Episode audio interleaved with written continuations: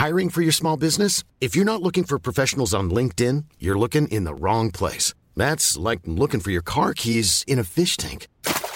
LinkedIn helps you hire professionals you can't find anywhere else, even those who aren't actively searching for a new job but might be open to the perfect role. In a given month, over seventy percent of LinkedIn users don't even visit other leading job sites. So start looking in the right place. With LinkedIn, you can hire professionals like a professional. Post your free job on linkedin dot com slash people today.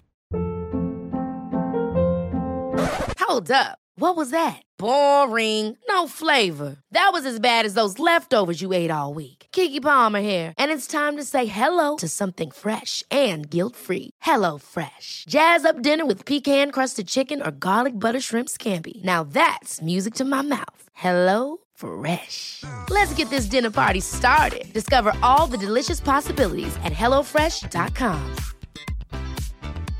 Many of us have those stubborn pounds that seem impossible to lose, no matter how good we eat or how hard we work out. My solution is PlushCare. PlushCare is a leading telehealth provider with doctors who are there for you day and night to partner with you in your weight loss journey. They can prescribe F D A-approved weight loss medications like Wegovy and Zepbound for those who qualify. Plus, they accept most insurance plans. To get started, visit plush care dot com slash weight loss. That's plush care dot com slash weight loss. Here's a cool fact. A crocodile can't stick out its tongue. Another cool fact, you can get short-term health insurance for a month or just under a year in some states. UnitedHealthcare short-term insurance plans are designed for people who are between jobs, coming off their parents' plan, or turning a side hustle into a full-time gig. Underwritten by Golden Rule Insurance Company, they offer flexible, budget-friendly coverage with access to a nationwide network of doctors and hospitals. Get more cool facts about UnitedHealthcare short-term plans at U H one dot com. Quality sleep is essential. That's why the Sleep Number Smart Bed is designed for your ever-evolving sleep needs. Need a bed that's firmer or softer on either side? Helps you sleep at a comfortable temperature? Sleep Number Smart Beds let you individualize your comfort, so you sleep better together. J D. Power ranks Sleep Number number one in customer satisfaction with mattresses purchased in-store. And now, save fifty percent on the Sleep Number Limited Edition smart bed for a limited time. For J D. Power twenty twenty-three award information, visit j d power dot com slash awards. Only at a Sleep Number store or sleep number dot com. Hey, Dave. Yeah, Randy. Since we founded Bombas, we've always said our socks, underwear, and T-shirts are super soft. Any new ideas? Maybe sublimely soft. Or disgustingly cozy. Wait, what? I got it. Bombas. Absurdly comfortable essentials for yourself. And for those facing homelessness. Because one purchased equals one donated. Wow, did we just write an ad? Yes. Bombas. Big comfort for everyone. Go to bombas dot com slash A C A S T and use code ACAST for twenty percent off your first purchase. You're listening to the Lit Up Lightworker podcast, bringing you fun and soulful interviews with spiritual teachers with the aim of tuning you in and lighting you up. With your host, George Lizos. Lightworker, welcome to another episode of the Lit Up Lightworker podcast. Before we get started with today's episode, I'm excited to tell you that my second book, Lightworkers Gotta Work, The Ultimate Guide to Following Your Purpose and Creating Change in the World, is out now and you can order it globally on Amazon. If you're feeling the call to help make the world a better place, but you don't know where to start finding and following your life purpose, I wrote this book for you. It's packed with processes, rituals, and meditations to help you turn on your light and get it to work, so that together we create a better world. When you order the book, you also get a two-hour live masterclass with me entitled Life Purpose Bootcamp, during which you'll get to find and define your life purpose in a specific two-paragraph definition. And you can visit lightworkers gotta work dot com to get all the details. In today's episode, we're talking about a new way of understanding astrology. And I want to start with a funny story. A few months ago, I decided to order a two thousand twenty-two astrology business report from one of my favorite career astrologers, and she needed my exact time of birth. So I naturally called my mom. My mom said she thought that I was born at a specific time, and being pedantic as I am, her guess wasn't enough for me. And so the madness had begun. Firstly, I called the clinic I was born in, who told me they had lost my birth card. Then I called the doctor who gave birth to me, who asked me to call my pediatrician. I called my pediatrician, who burst out into uncontrollable laughter when I asked him the question. Long story short, I couldn't confirm my time of birth, but I've decided to trust my mom so I don't go crazy. Now, this whole story got me thinking whether I was approaching astrology in a rigid, overly controlling way, and clearly I was. But I wanted to learn a new way of going about it, a different way of going about it. Bess Matassa is the author of The Numinous Cosmic Year, and I love the way she teaches astrology. Rather than obsessing over the details, she approaches the matter from an intuitive and psychological perspective. So specifically in this episode, you learn the meaning and interactions between the signs, the elements, and the planets, how to read your birth chart without getting overwhelmed with all the details, ways of using astrology in your daily life, and how to plan your year using astrology. In the end, Bess also shares some astrological predictions for two thousand twenty-two and beyond. Once you're done listening to the episode, make sure to come within your Spiritual Toolkit Facebook group and let us know what you thought about it. And without further ado, enjoy this episode with Bess Matassa. Bess Matassa, P H D, is a New York-based astrologer and tarot reader who serves up mystical self-inquiry with a side of play, poetry, and pop music. She's a co-author of The Numinous Astro Deck, the author of Zodiac Signs, Leo and Virgo, and The Numinous Cosmic Year, your astrological almanac, and has been a celestial consultant for platforms and institutions including Teen Vogue, Almay Cosmetics, Ace Hotels, and the Rubin Museum of Art. Bess, welcome to the Lit Up Lightworker podcast. Thank you so much, George. It's a pleasure to be here. I'm so happy to have you here to chat about your new book, The Numinous Cosmic Year. And Ooh. Before we dive into the specifics, uh, I'm just curious about what was the inspiration and the intention behind writing this book? Yeah, so I think for me, astrology has always been this living language to really texturize our everyday experience. It's not something that's out there or distant or, you know, I mean, it's as distant as the stars sometimes, but it also has this really textual immediacy. And so the way that I've used it more and more, astrology has been in my life since I was a little wee babe. But as I've gotten older, really what I've leaned into is the kind of experience of taking on each of these archetypes, each of the twelve zodiac signs as they present through the wheel of the year. So in January, really digging into Capricorn energy, in February, inviting Aquarius into my life. And, you know, I think it can feel a little bit um, tweaky and kind of like, uh, overwhelming sometimes for people when they first get into astrology, because they're like, oh my God, what sign is the moon in today? What's this transit? What's happening? And to really kind of pull back and to include those kinds of details, but also to have this experience of like, wow, this is your little cosmic capsule collection each year. And each month, as you know, the sun transits a different sign, there's an invitation into a sensory experience of the world to kind of bring that alive and bring all of these parts of ourselves alive through the wheel of the year.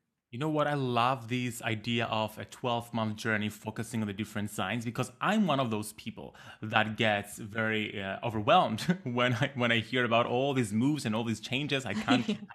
Like, astrology was never my main thing, but I've always been fascinated by it. So I've tried to follow it, but sometimes I get overwhelmed. So just knowing that, you know what, I can focus on either the, the moon cycle or just the, the sign for this month and try to uh, embody the energy of that sign and let that sign guide me. I think that's so exciting.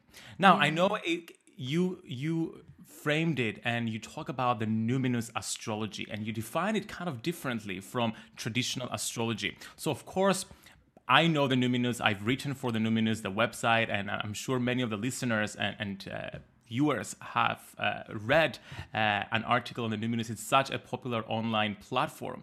So what is the basis behind Numinous astrology? Yeah, so I think it's definitely deeply informed by psychological astrology and Jungian astrology and all of that kind of inheritance that we have from, you know, great astrologers like Liz Greene and, um, you know, sort of psychological astrology as it came through uh, the U K especially.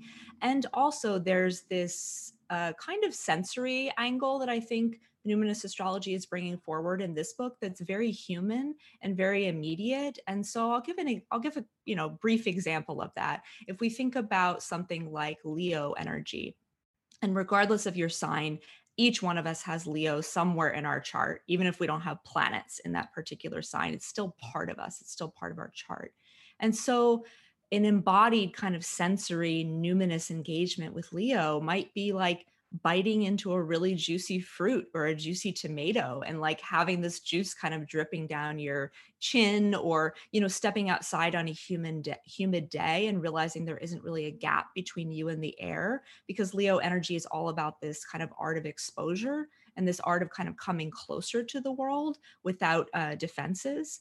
And so there's, I think, a kind of uh, playfulness with numinous astrology, and also a kind of um, assertion that these aren't just symbols. It's not just like, oh, Leo could be a juicy tomato. It's like when you have this experience in your daily life, all of these kinds of experiences, it's the same way that we would learn a language, where if I was learning to speak Spanish, I would look around and say, what is that plant called in Spanish? What is this table called? It's the same way with astrology, because it's part of just the elemental world that surrounds us. So I think that's really, uh, you know, what in part numinous astrology is trying to bring forward. I love it. It's essentially an embodied type of astrology, whereas you don't just perceive what's happening in the cosmos, you perceive how the changes in the cosmos are affecting you on a very felt level on your day-to-day life. I think this is fascinating and such a unique way to uh, to perceive astrology. Now, um, it's interesting that you talked about Leos, because I'm a Leo, so I was just so oh. fascinated. Coincidence. I'm a Leo moon, so we've got a Leo sun moon thing happening here. There we go. Yeah. So I'm interested about, let's talk about the planets, because yeah. I actually, right before we did this, right before this chat, I went online and I ordered my astrological chart, like in a beautiful, like framed way, so I can like frame it in my wall and, and, and just get to know it. And while I was going through the different planets, I realized I have so many, um, so many Sorry, so many planets in Capricorn. Yes, I have mm. so many planets in Capricorn. So how do we start understanding these planets? For example, let's say I have four planets in Capricorn. What does this mean about me? Am I more of a Capricorn than I am of a Leo? So what are the planets essentially, and how can we start reading and understanding how their energy affects us? Yeah. So I think in terms of, you know, there's kind of three layers of astrology. Well, I might say four.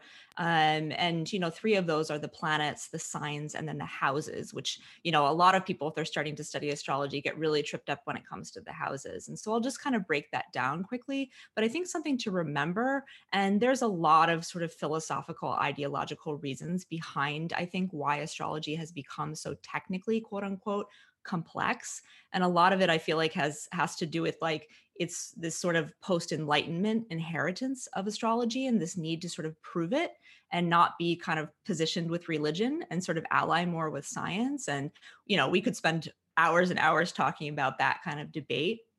But I think there's a real opportunity to sort of demystify that aspect of astrology when we remember that all we're talking about here is the four elements, you know, fire, earth, air, water. That's it.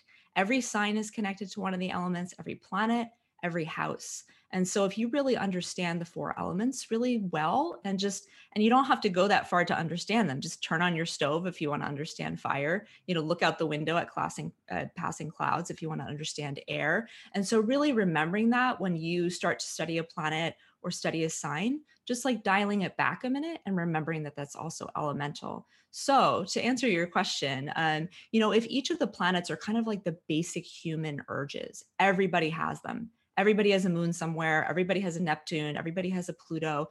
These are like our arsenal of basic, like, human motivations, you know, be that to love, be that to destroy, be that to excavate, you know, all of these kinds of uh, actions that, that we as humans, you know, kind of experience through our lifetime.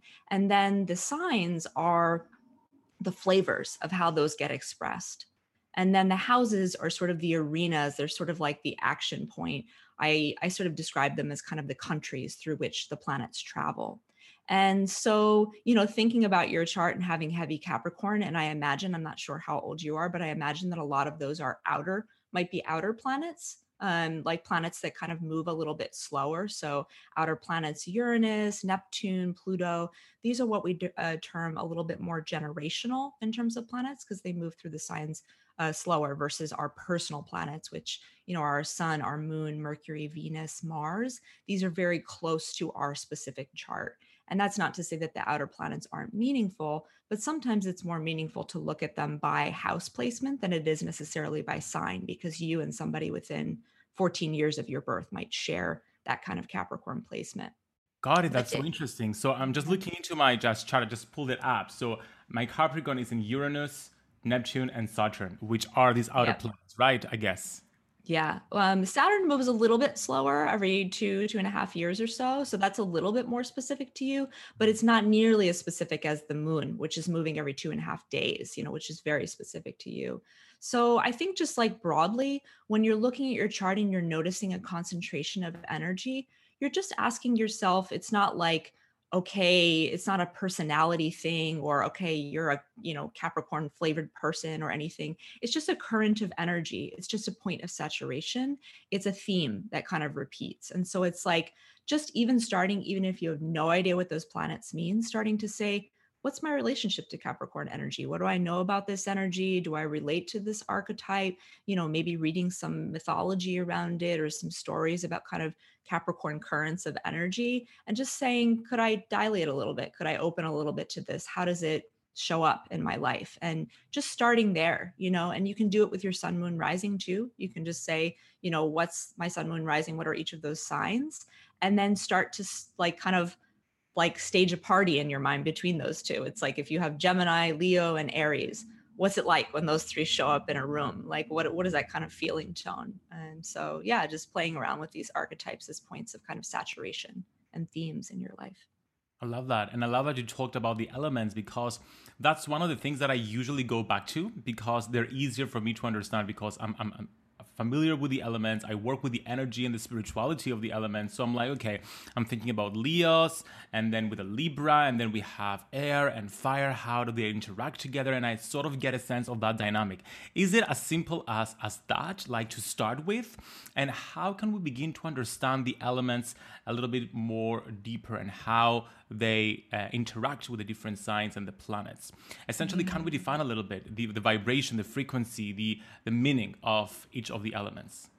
Yeah. So we'll just go element by element. And again, this is not abstract. This is literal. So, you know, if you want to understand fire, again, playing with striking a match, you know, turning on a lighter, turning on your car engine, um, going out and feeling how the sun feels against your skin, you know, fire. And I'm sort of going in the order of the elements as they present in the wheel of the year. The astrological year starts in March, you know, late March. So it starts in Aries energy. So Aries is a fire sign. So fire is the first element that presents. And it's very interesting too, to think about that kind of call and response, why an element starts the wheel, you know, and then what the element is that follows it.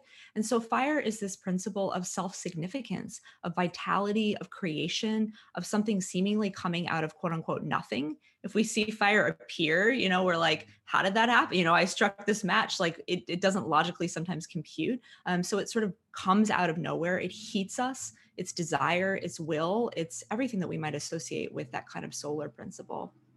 And then Earth follows it. Taurus is the second sign of the zodiac. And Earth does exactly what Earth does. You know, it holds form. It creates ground. It creates that kind of the touchable elements of life, the tangible elements, you know, running our hand along things. This is the realm of competence, you know, of carnality, of our physicalized form on Earth. And then we proceed to air, which disseminates, which breaks up, which changes, which is breath, you know, through our mouth and nose, which is light through a window, which kind of illuminates, which shifts, shifts our perspective. And then finally, we have water, which is the ultimate in letting. You know, water is our final in our first quartet of signs that present through the wheel of the year. And it's also the final sign that ends the entire zodiac in Pisces. And this is about um, that kind of loosening, the loosening of the boundaries between self and others, um, the emotional realm, um, all of that kind of release. And so if we want to kind of layer the next layer onto that, we can start to think about each of the elements has three qualities of expression. So there's three signs that sort of nest under each element. And these are a cardinal expression, a fixed expression, and a mutable expression. And this is true of all of life. Cardinal is initiation. It's the beginning of something. Each of these signs, you know, Aries and Capricorn and Libra and Cancer start their respective seasons. They're the lead into that particular particular element. And then fixed energy stabilizes. It's the centerpiece of the season. It's when we have the fullest kind of full up fat expression of that energy. And then mutable signs are the ones that disseminate and break up and lead us into the next experience. And they adapt and they shift and they mutate and morph. Um, and so we can start to layer that on to have a really rich understanding already of what each of these signs are. So if we just pluck one out of the ether, Gemini, we see that it's air. So we know that it's about perception. We know that it's about widening the lens of the breath, of respiration, of shifting. And then we know that it's mutable. Um, it's the final in that kind of trio. I mean, it starts, it starts chronologically, but don't, you know, don't get tripped up with that. It's a mutable sign. And so it's really highly movable in the air realm. And so we can just like start there and start to kind of muse on that, if that's helpful. Yes, very helpful. And I love how there are many layers to astrology, and therefore you can always go deeper and deeper and deeper, while at the same time you can just stay in the first layers and still get a very deep understanding of, of how things are moving and of yourself, essentially.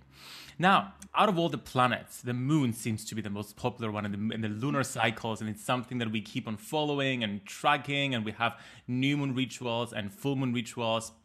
Personally, because I'm a I'm a priest to Greek polytheism and therefore Greek paganism here in Cyprus, I'm I work with the traditional uh, Aboriginal religion of the ancient Greeks, and I as I was doing some studying into uh, the ancient Greeks honoring of the moon, I realized they didn't just honor the new moon and the full moon. They almost honored every single day of the of the moon cycle. They had different rituals that they did at different stages, connecting it to different gods. So why has this preoccupation with the moon been so persistent over so many uh, years across so many cultures? Yeah, I'm not sure I can totally tackle that question, but I will say that I think specifically in the U S, at least as I've seen it manifest, you know, we've had, and I think in general in Western astrology, we've had kind of an over-reliance on the sun and the sun sign, you know, historically, which is why we've seen, you know, sun sign astrology. If people don't know really anything about astrology, they usually know their quote unquote sign, which is their sun sign, which is really interesting because I think we've like tamped down the lunar principle in many ways for years. And, you know, we could talk about, uh, you know, extractive capitalism and the engine of individuation and all sorts of, you know, uh, principles connected to that. But I think what the moon really provides us with is a sense of our nature, of a deeper sense of nature and connection to natural unfoldings. So if the sun in astrology, if your sun sign is a little bit more of that yang, that kind of like reach towards something, that development of your mission, this kind of like out on the go, you know, it's connected, it's ruled by Leo. So again, we're in that realm of like exposure. You know, the moon is this protected space. It's this inner space of knowings, of not knowing how we know, but we know, you know, we might connect it to the intuitive function, which, you know, obviously we've seen an explosion of a deeper desire to kind of connect with that. And a lot of, you know, over the past twenty years, certainly, you know, longer. But I think we're always returning to the moon because there is this sense that it's uh, it's a more bodily experience too, and it's a more uh, private experience of the world. And it's what we kind of, I, I always sort of joke about the moon. It's kind of like the kid in the car, you know, in our astrological chart, that we've got to satiate, we've got to like sate them in some way and get them good before we can get everybody else to like, you know, move forward, because it's these, this deep yearning core. It's this deep sense of like, who am I really, you know, be behind closed doors, and also connects us to our natural unfolding cycles and right timing within us. You know, if we look, look at someone with a Capricorn moon and someone with a Pisces moon, those are very different expressions of how things ebb and flow. You know, a Capricorn moon might be like, okay, layer by layer, and here we go. And we're going to sort of stretch and we're going to feel our bones and this endurance principle, this unfolding over time, versus Pisces might be very comfortable in cycles that are totally diaphanous or totally, you know, kind of out there and like fumbling around, and, and we don't know, we're kind of following our, our hands along the edges of things, and, and the ability to kind of get lost in that. So I think it's, it speaks to this intuitive realm. It speaks to our deeper nature, and it connects us to our sense of cycles and timing internally. Even when we're on a budget, we still deserve nice things. Quince is a place to scoop up stunning high-end goods for fifty to eighty percent less than similar brands.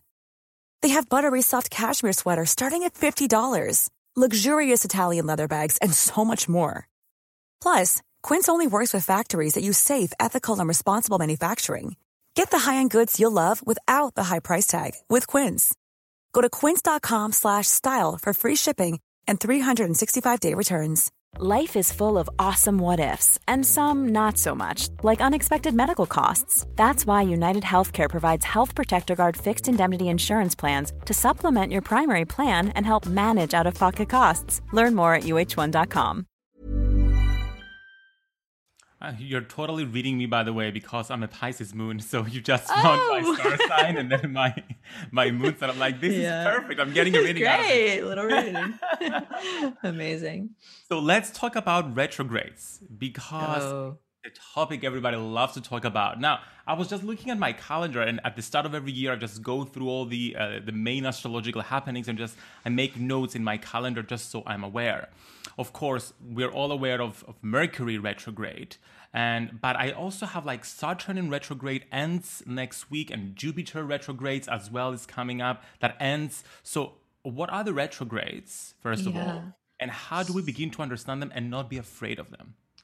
Well, uh, I love that, not be afraid of them, because that's really where I begin with retrograde, because I think there's a lot sort of circulating, and it's starting to break up now in the larger astrological narrative, but there's a lot that has been kind of fear-based, I think, around them. For me, I'll also say, and I might stand a little bit apart from some other astrologers in this, but I don't pay a whole lot of attention to a lot of the retrogrades. And that's simply because a lot of them, especially the outer planets, they spend almost half the year in retrograde. So that's like, if we want to talk about, you know, fear-based reality, whatever, we'd, you know, are we supposed to hunker down for half the year and be like, oh my God, it's a retrograde, you know, Mercury retrogrades, you know, up to three times a year. Um, most of the planets spend a lot of time uh, in retrograde cycles, the exception perhaps being Venus and Mars, you know, which take, uh, I, I'm terrible with the numbers off the cuff, but I think one of them retrogrades about every eighteen months and the other every couple of years. Um, so these are, these are ones that sort of pop a little bit more. But largely speaking, I would say that retrogrades are, I use the example of like a slumber party experience with the planet. So it's like, if you know the planet at school, you know, if you know Mercury at school, if you know Saturn at school, you kind of know this certain public face of that, how that planet presents in the outer world. And then a retrograde just sort of slows down our perception of that and invites it inside. So we have sort of a more personalized kind of fireside chat with, with that planet. And that can be that we're doing a little bit more inner work around the themes of that planet at the time. Um, you know, it can be that we get this kind of private, almost one-on-one experience where the retrograde is an, is uh, an opportunity for us to be like, okay, how does that planet's themes, like how do they refract into my inner world? And so they're just sort of like whispered conversations with the planet versus like shouts and versus very externalized experiences of it.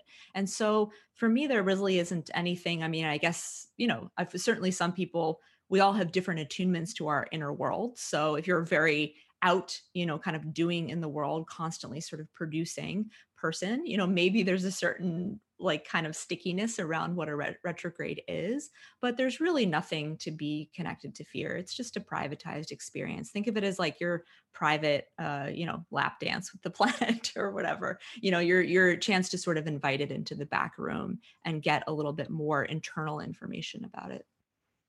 I love that. Thank you for, for taking the fear out of it. I feel so much better about it already.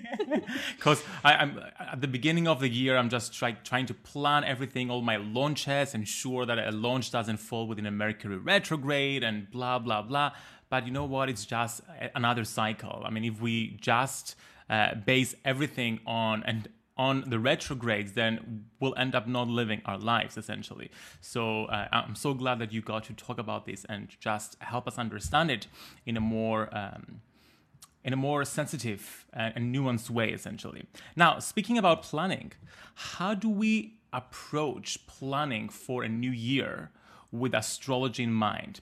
Essentially, the book is a guide to uh, to two thousand twenty-two, but also sharing principles uh, that are evergreen and can be used year after year. So, h- what is your advice around, for example, we're nearing the end of two thousand twenty-one right now, and lots of people are planning, especially uh, those of us who are entrepreneurs, we're planning what to do next year or what trips we want to take, what experiences we want to have. How do we start doing that without being so obsessed with it?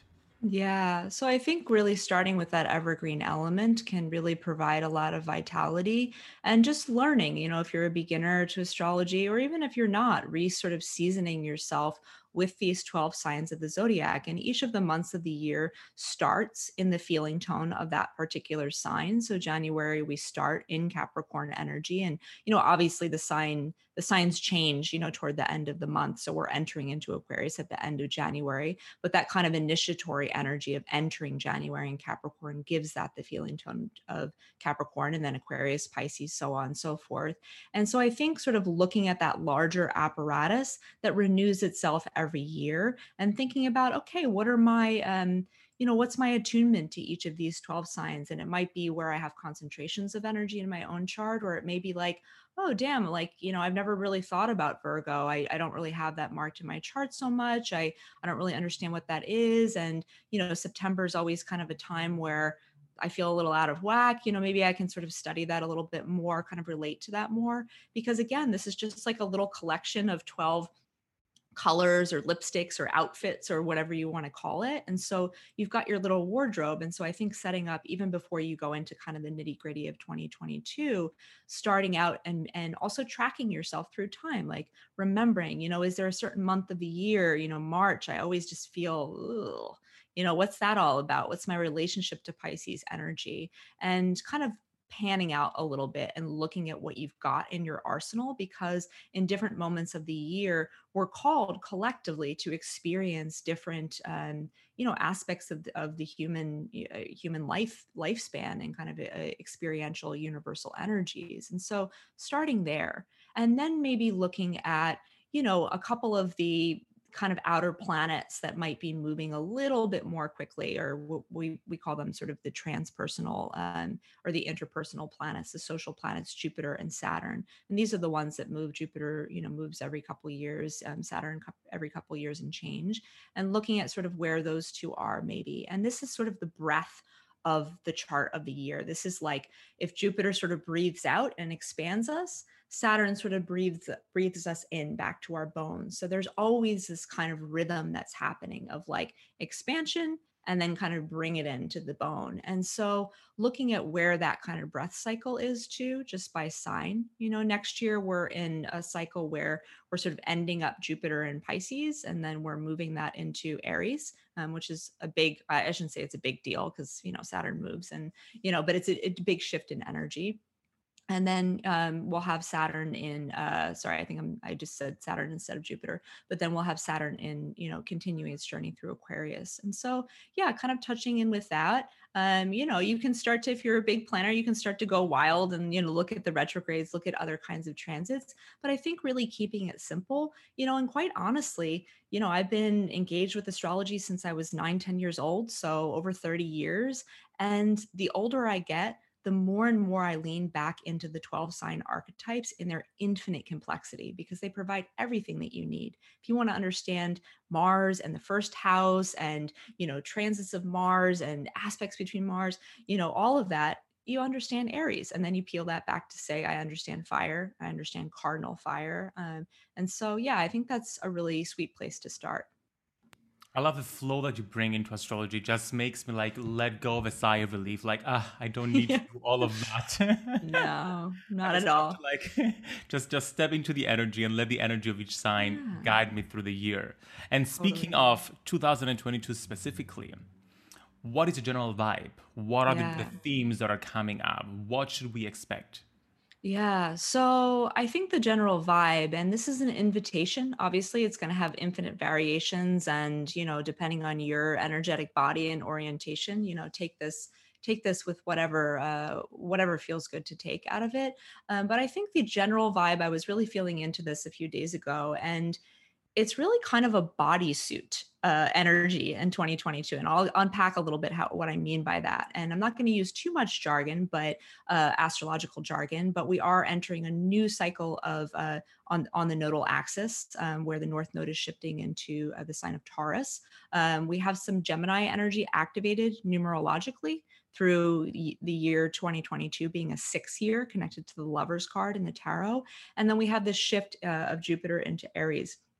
And so these are the really young kids of the zodiac. You know, Aries, Taurus, and Jupiter are the first, or uh, Aries, Taurus, and uh, and Gemini are the first three signs of the zodiac. So these are like the little playground babies. These are the primary kids of the zodiac. And so there's an invitation. And when I say easeful, I don't mean easy, because evolution often ain't easy, but there's a sense that twenty twenty-two is providing us with an invitation into creating more conditions of ease, creating more conditions of primary sensation, of simplicity, of a kind of stripped down, almost bodysuit feeling of like, how can I kind of slip into the dressing gown, metaphorically speaking, that feels most easeful in this moment. So I don't have to layer, you know, five hundred layers of infinite complexity onto a situation that doesn't need it. Or, you know, how can I kind of uh, access that feeling of immediacy in the world again? That's not innocent without experience, but that is a kind of rolling back or a growing down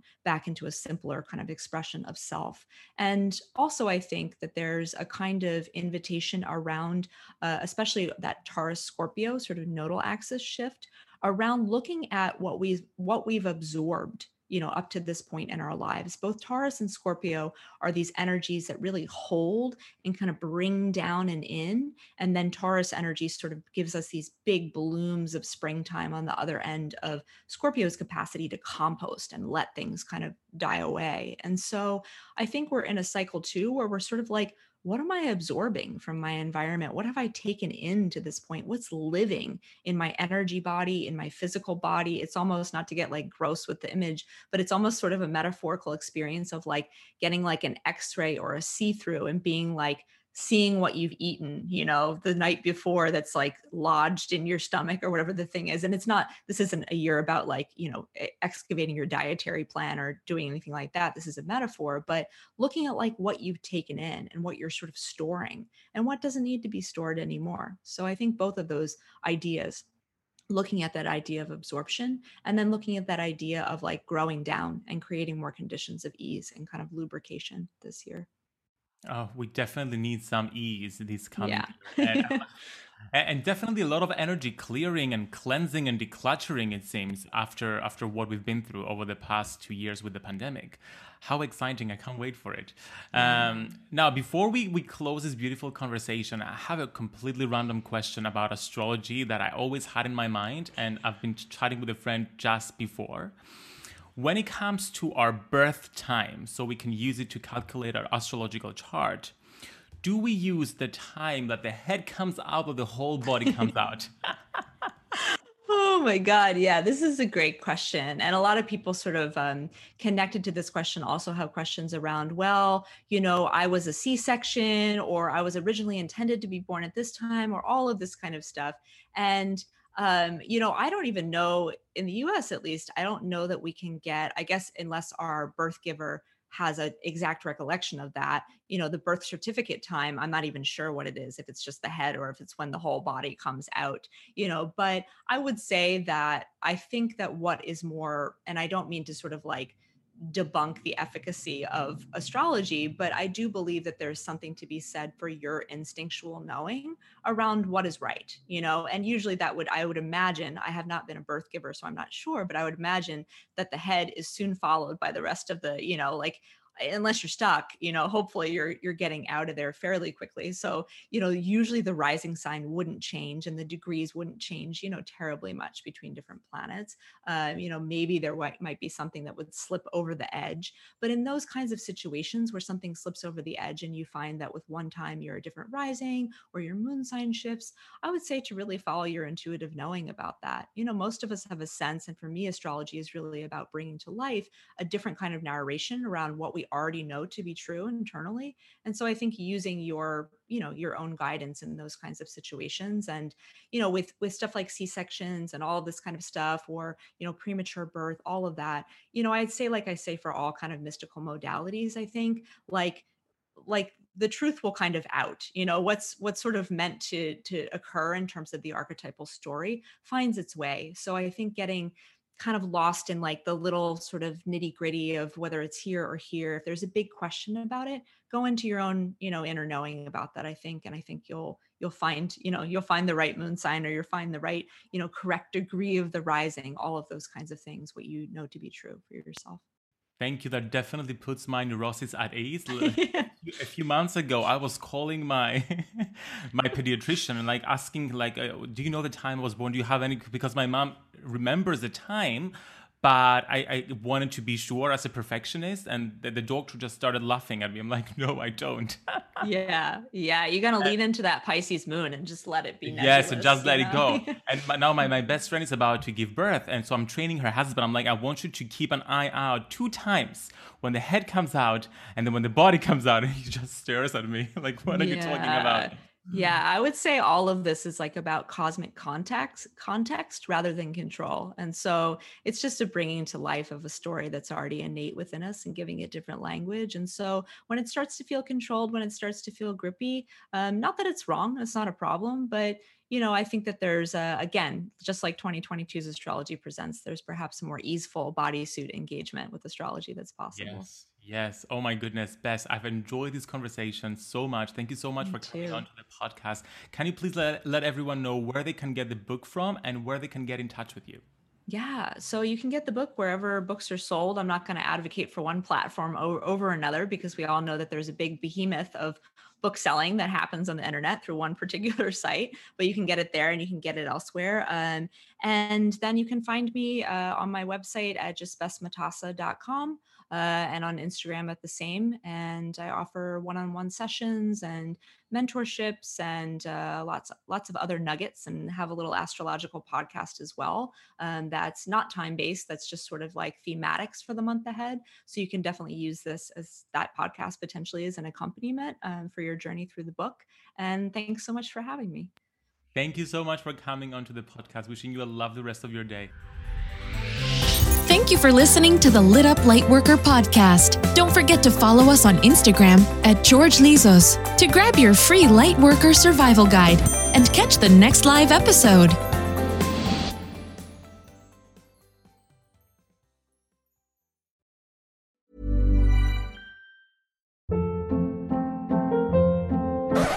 Up. What was that? Boring. No flavor. That was as bad as those leftovers you ate all week. Keke Palmer here, and it's time to say hello to something fresh and guilt-free. HelloFresh. Jazz up dinner with pecan-crusted chicken or garlic butter shrimp scampi. Now that's music to my mouth. HelloFresh. Let's get this dinner party started. Discover all the delicious possibilities at hello fresh dot com.